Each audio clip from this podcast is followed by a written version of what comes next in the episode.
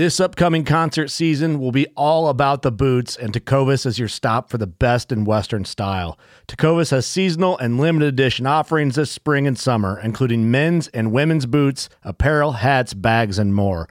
All Tecovas boots are made by hand in a time honored tradition with timeless styles that are always on trend. And Tecovas has first wear comfort with little to no break in period. It's hard to find this level of comfort paired with this level of style.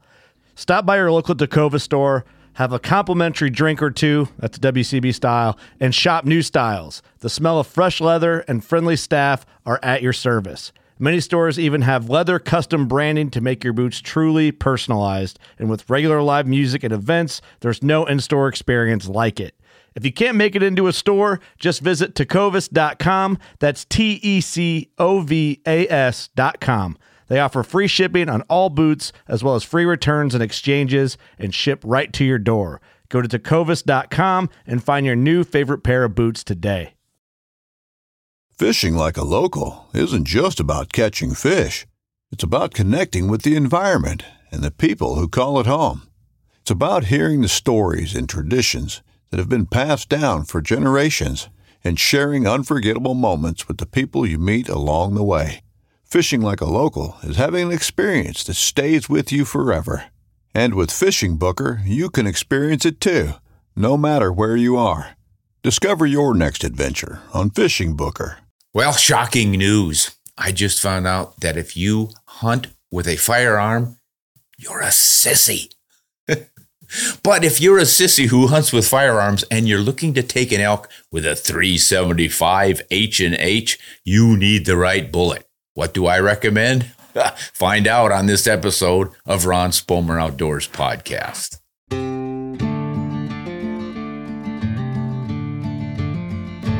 Hello, everyone, and welcome. Whether you are a sissy hunting with a firearm or not, we're going to find out what a real hunter is and the right bullet to use. And let's just start off with that one. The 375 H&H question comes from one of our patrons, Cameron. Good day, Ron. I would like to use my Winchester Model 70 375 H&H Magnum to hunt elk. What bullets do you recommend? I have always used Sierra Game Kings and Nosler AccuBonds in most of my hunting rifles with great success. This year, I harvested a small mule deer buck with a Hornady ELDX 110 grain out of my 25-06. That bullet did its job. However, it broke apart and did more damage than I would have preferred.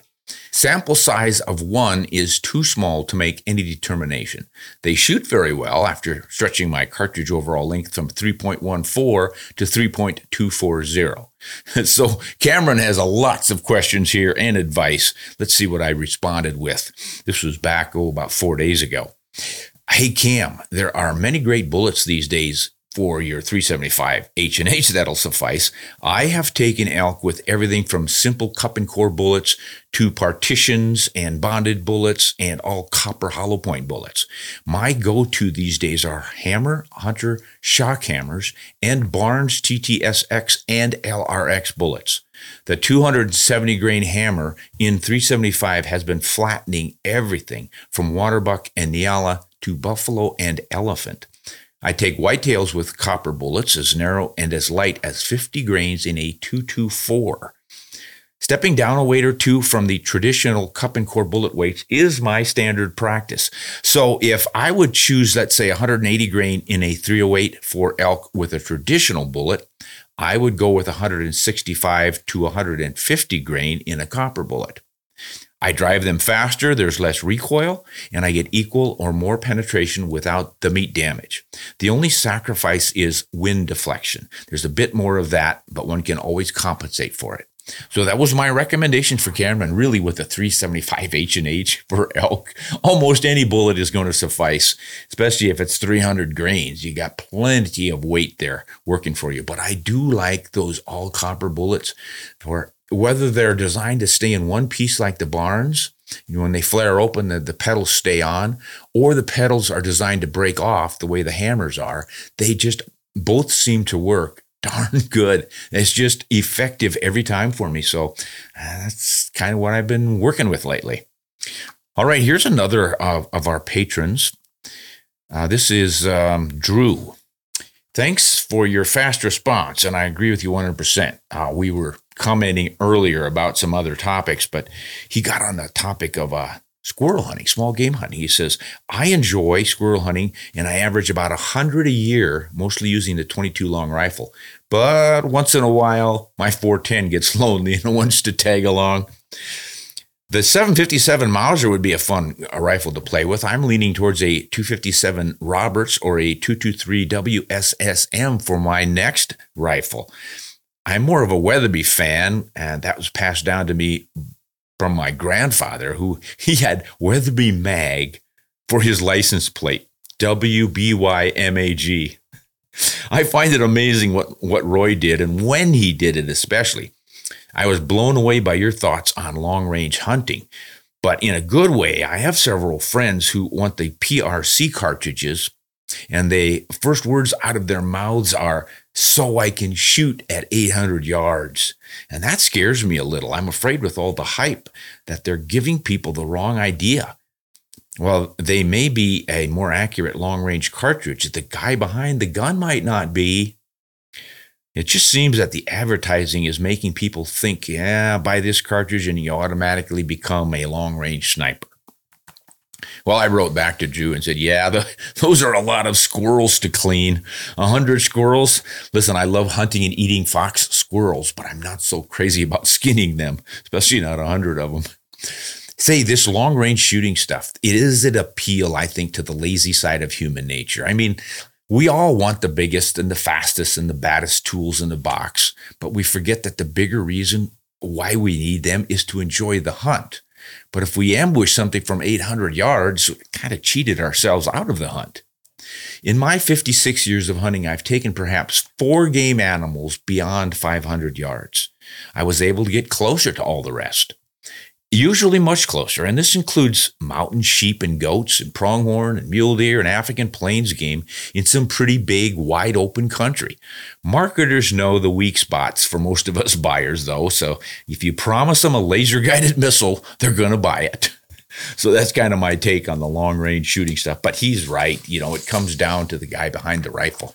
I just always advocate for maximizing your hunt and your challenge.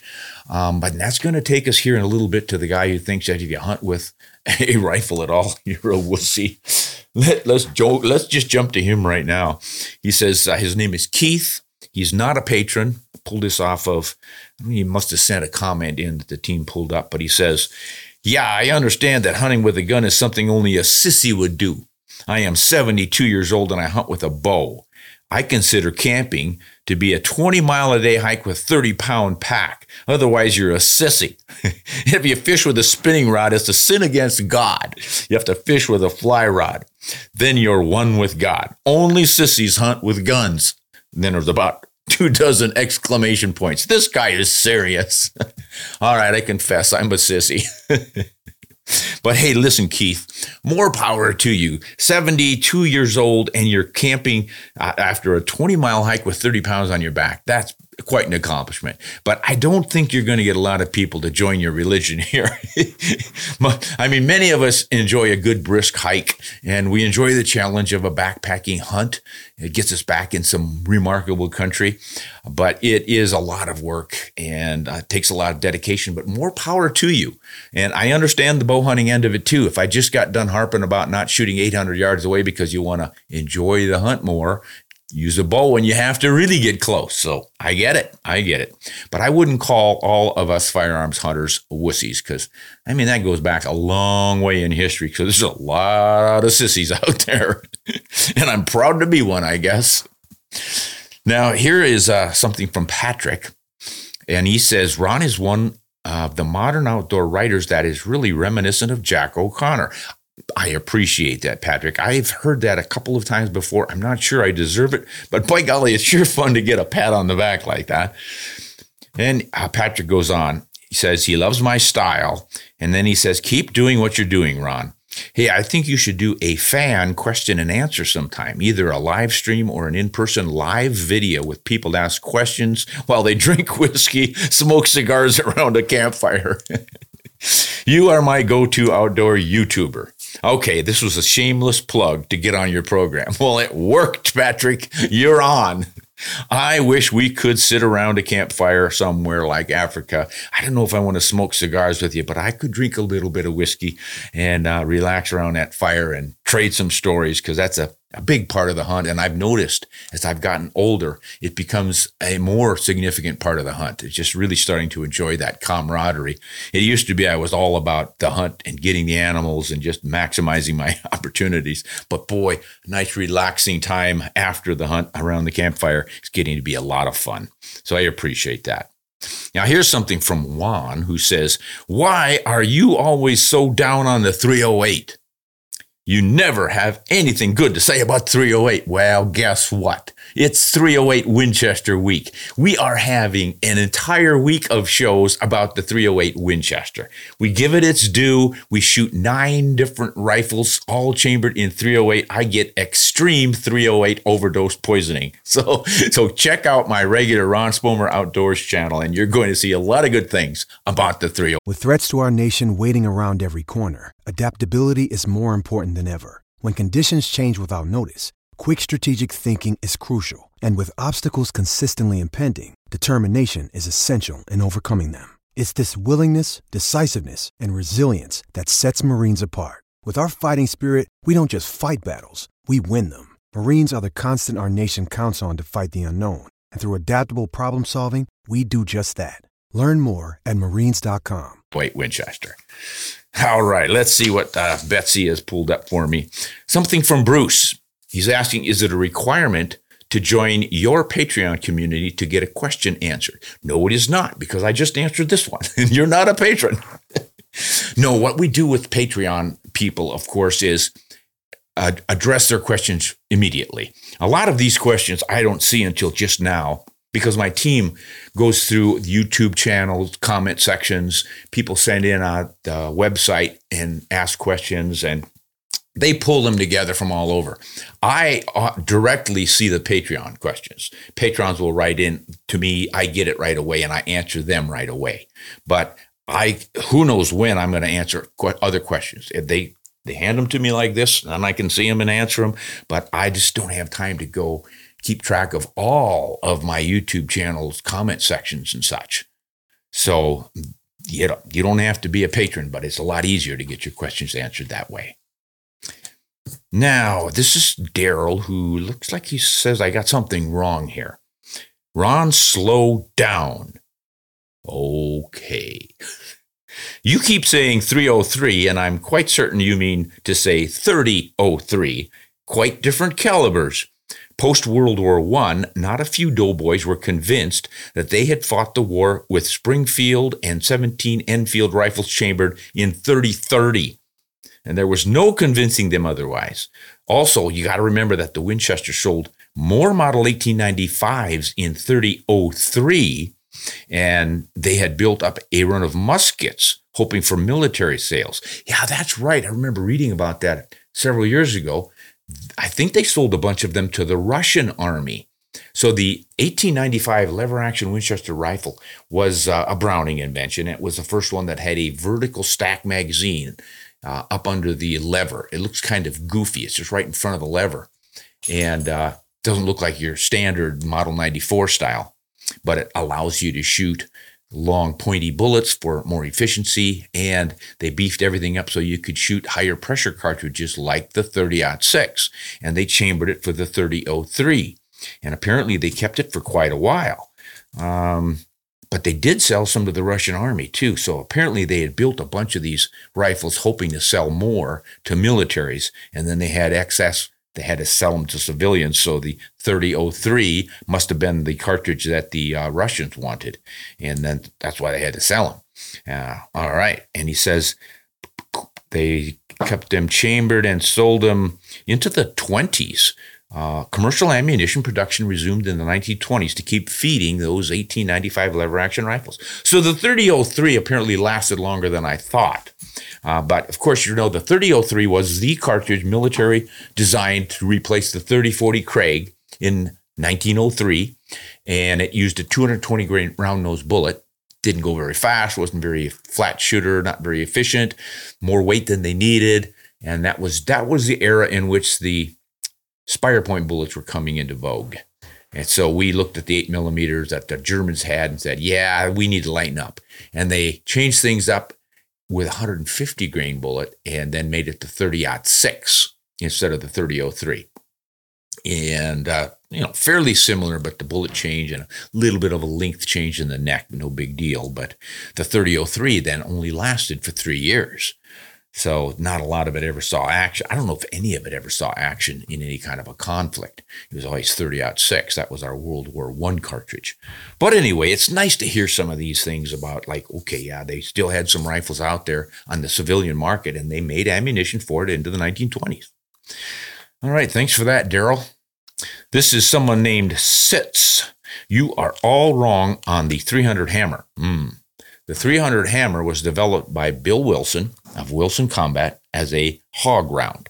It duplicates and in many cases exceeds the performance of a 30-30, but it uses spire point bullets for better ballistics. Makes sense? In a 16 inch barreled AR, it makes the venerable 3030 feel like a pig in the field, as it is shorter, handier, lighter, and far more accurate than any lever action gun. Mine consistently prints three shot sub MOA groups with many of the bullets that I load. 100 to 25, 125 and 135 grains is the sweet spot for this gun, uh, with a range of about no, with a velocity of 2,400 to 2,500 feet per second. It is a reloader's cartridge for sure, and it's based on the 223 Remington. Within its 200 to 250 yard range, it is superior to any hunting cartridge in the AR 15 platform.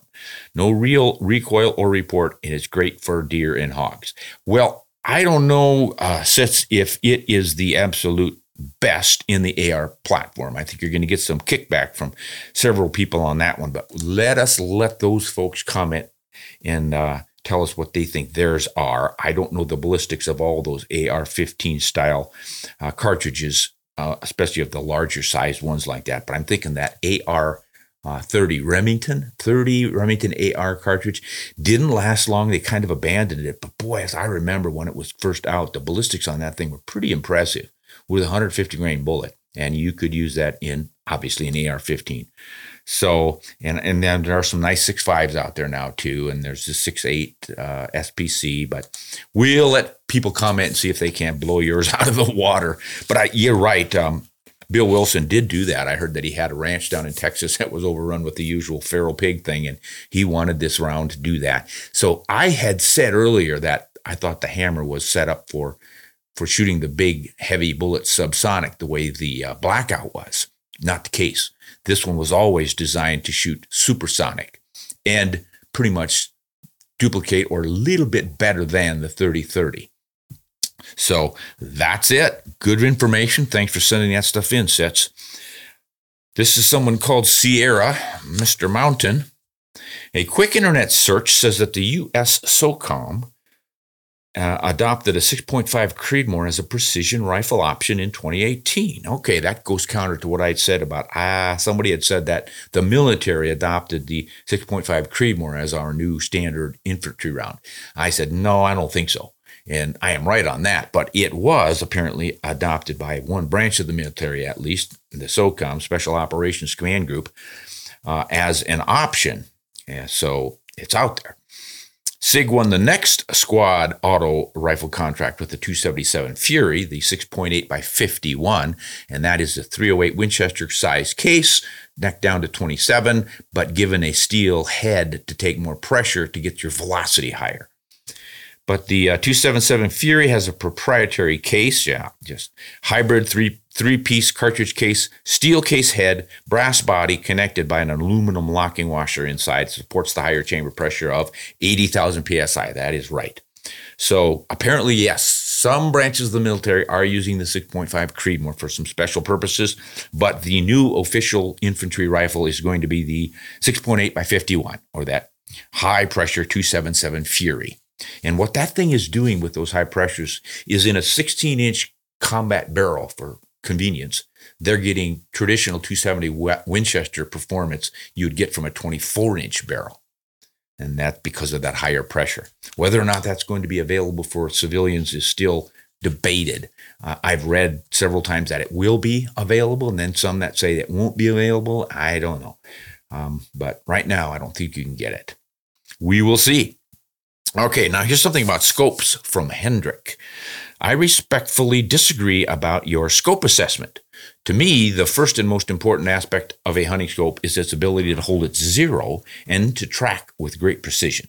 Bushnell's innovation of no external fogging on lenses is a wonderful gift to hunters in cold weather.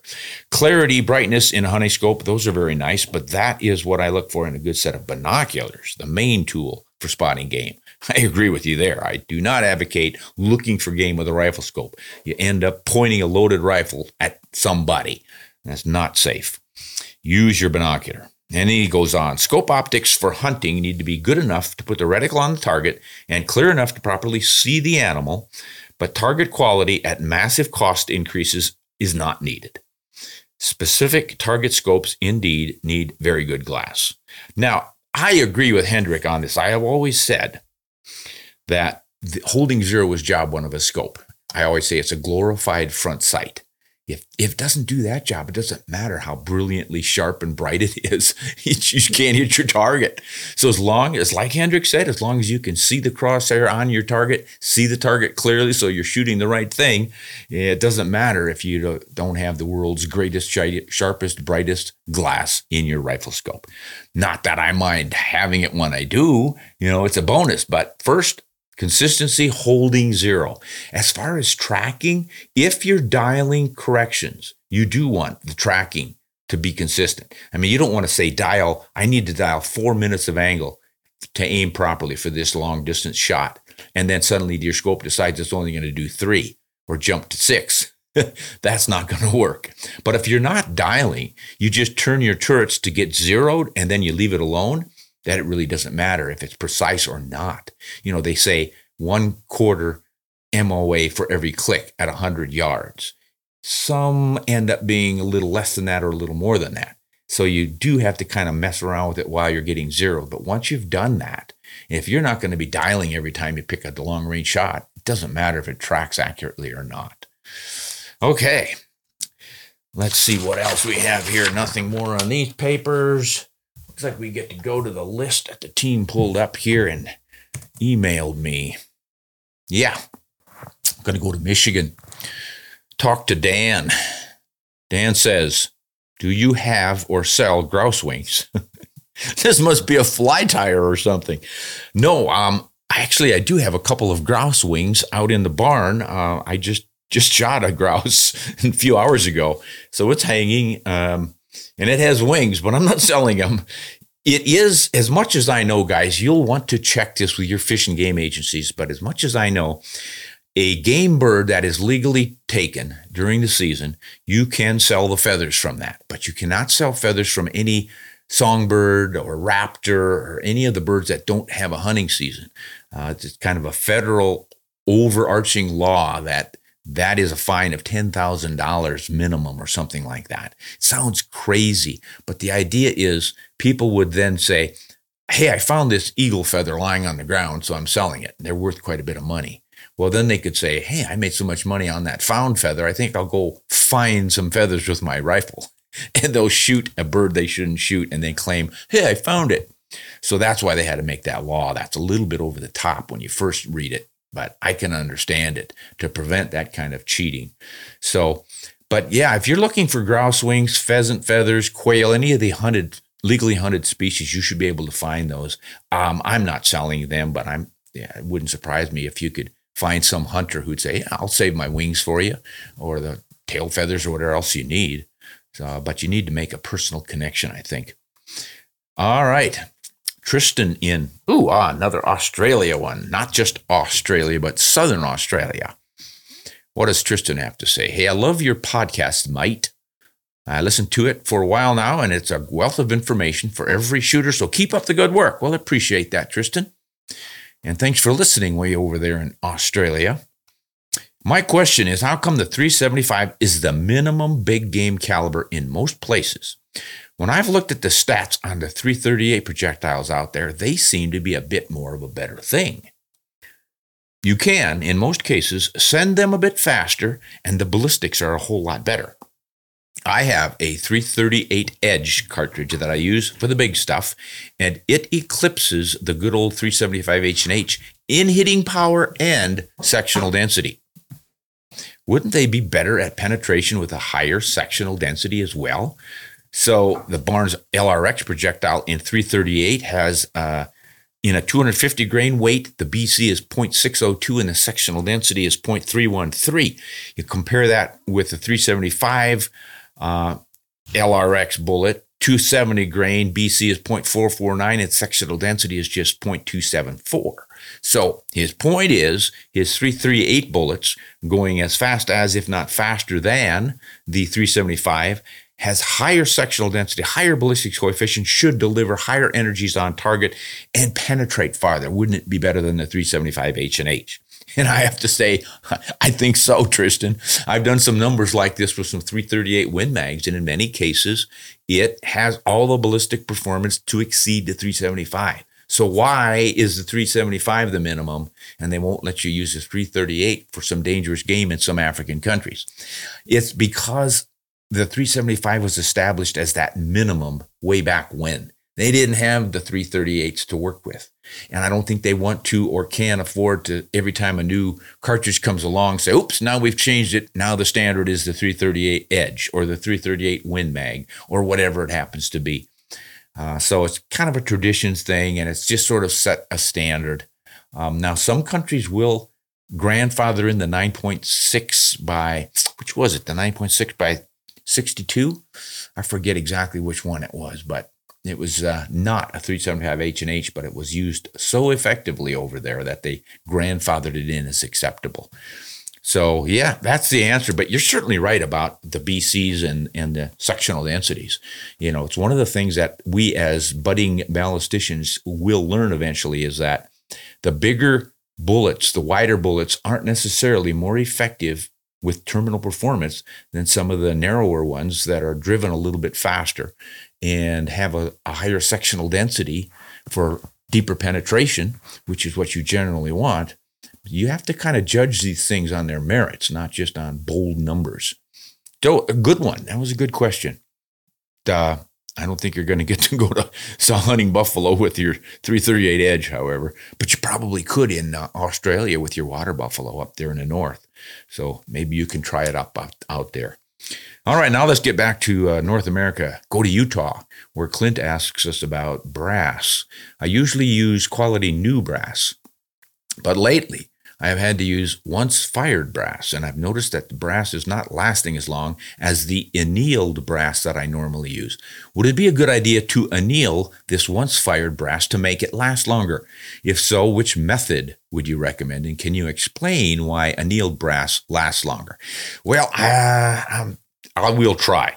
So, annealed metal means you've kind of softened it, heated it up, and rearrange the molecular structure so that it doesn't become work hardened. When you shoot a cartridge and it expands, and then you resize it to reload it, you're squeezing it back down, and it is the equivalent of bending a piece of wire until it finally breaks. You just work hard in that metal and it no longer has its flex, its plasticity, and it snaps.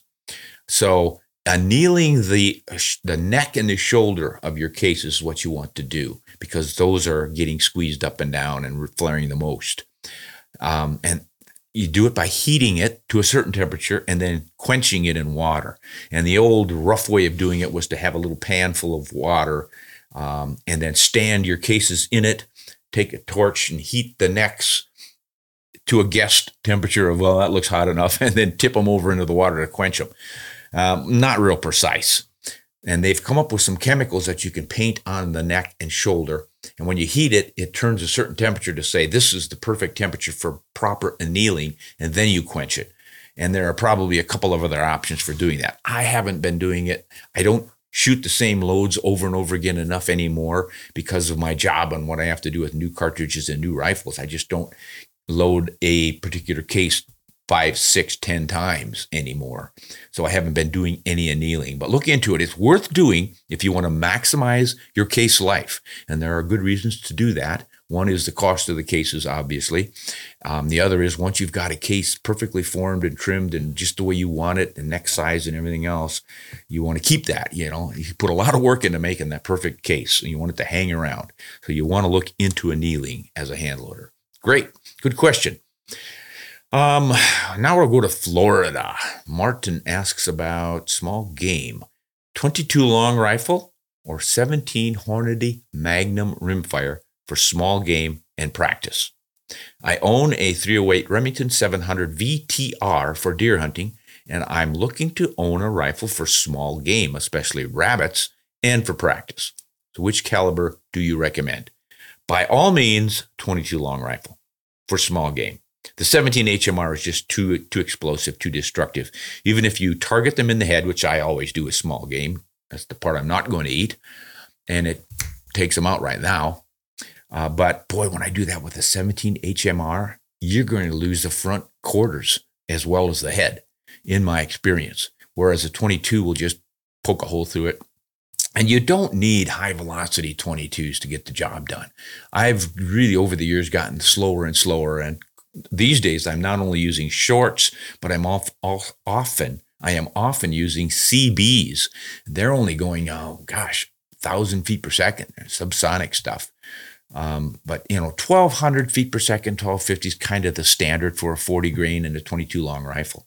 And that's even a little faster than you need. But take headshots, you'll be fine. The 17 is great for long reach, flat trajectories out to 200 or at 125 yards. I think you can have maximum point blank range on a two inch target out to 125 yards or so. So that's really nice, but it's just too explosive for small game. Great for practice, however, and for varmints. But yeah, I would defi- definitely recommend the 22 long rifle. Good luck with that, Martin. Oh, we're going with James in Shetland. Shetland, tiny rock in the North Sea. Ha ha. James has a sense of humor.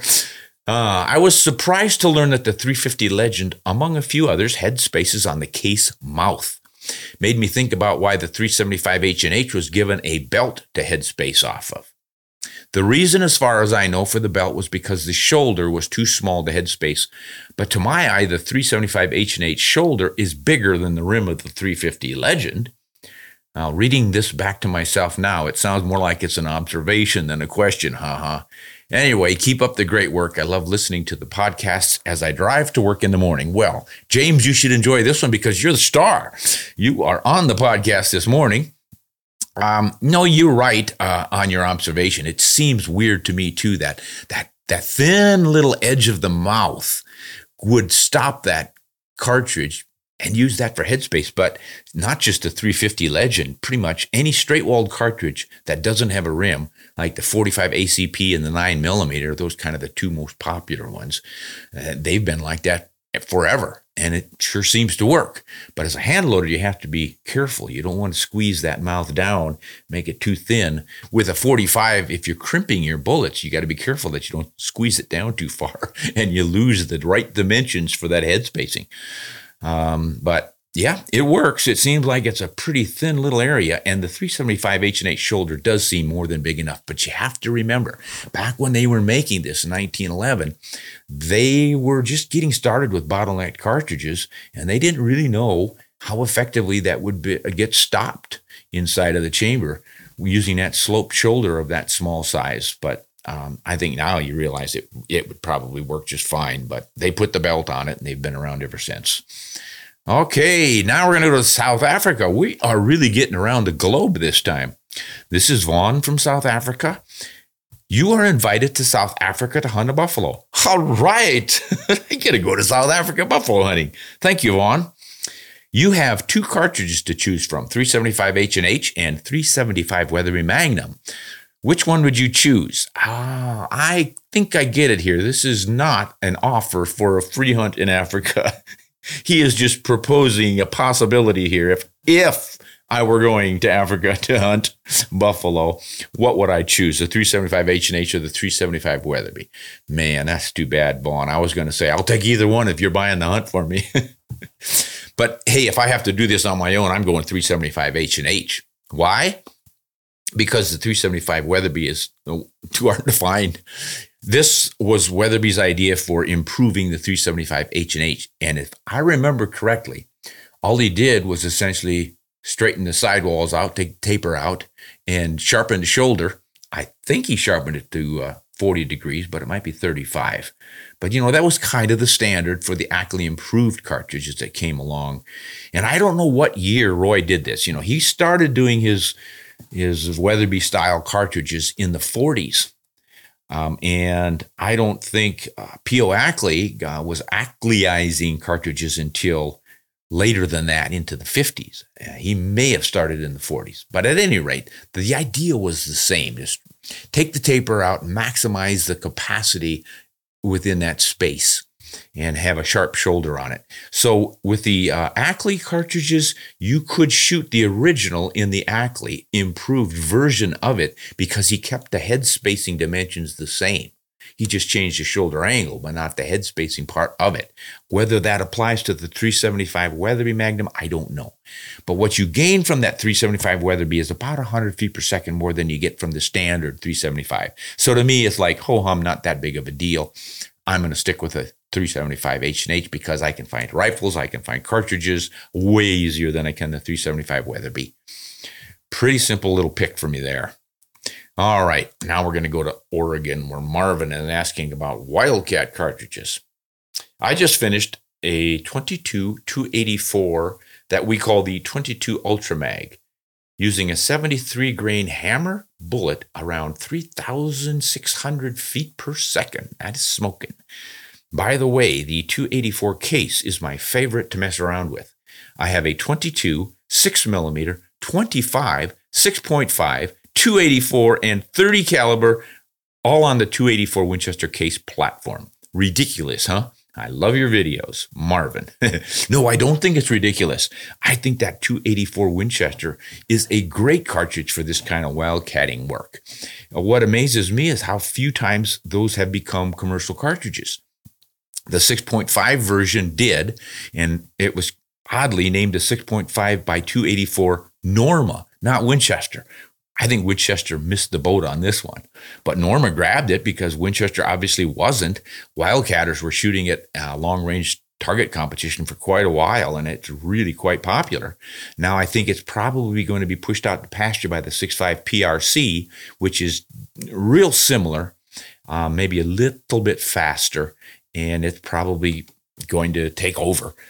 Um, but the other ones, like, well, say my my friend Sam Fadala, I'm pretty sure had a 25 by 284 he really loved. And I think he had a 6 millimeter by 284, which is a good darn option. But boy, the 22 version, that is getting down to a real throat burner because you got a lot of powder. That 284 Winchester short case is fat, half an inch in diameter. So you've got powder volume roughly equivalent to a 270 Winchester, which is a lot longer. So that's gosh, you got a lot of powder in there with a 22 caliber. So you're going to drive it fast, as you've showed us with 73 grain bullet going 3,600 feet per second. But your barrel is probably not going to last for uh, thousand uh, years. But hey, if you want to go fast, you got to pay the price, right, guys? Everybody knows that, whether it's a car or an airplane or a bullet. But sounds like Marvin is having some fun over there in Oregon with his Wildcats. And it is always fun to have guys doing this, coming up with new cartridges, because quite often they become standards. The 22 250 Remington was a Wildcat. 25 6 Remington was for a long time a Wildcat all kinds of them out there. They're just innovators who come up with these ideas, and eventually the major manufacturers say, this guy's got a pretty good idea. And then they grab it, put their name on it, and you have a commercial cartridge. So you having fun there, Marvin. Appreciate the information. Would love to get out and see your uh, 22 284 shoot someday. I bet that is a screamer. All right, that looks like it. Um, I want to thank all of you guys for not only your questions, but also your advice, your your corrections and stuff, um, clearing things up I often say, I know a few things about this business, but I don't know everything. And there are some experts out there who just absolutely know every last detail about a certain cartridge or rifle used in the wars and all this. And we really welcome that information. We're sharing what we know here so we can all benefit from uh, synergy putting uh, all of our brains together helps a lot more than depending on this just this old one right here. So hey, I hope you all are having yourselves a great fall. It's hunting season, and I hope you're getting out there and enjoying what we have. It's uh, wonderful to be having the opportunity in North America, especially, to have access to open hunting grounds and lots of wildlife. We've done a great job of restoring our population. So get out there with your rifles, even if you are a sissy. or just using your bows if you're not a sissy and enjoy that hunting season. I'll see you next time. Hunt honest and shoot straight.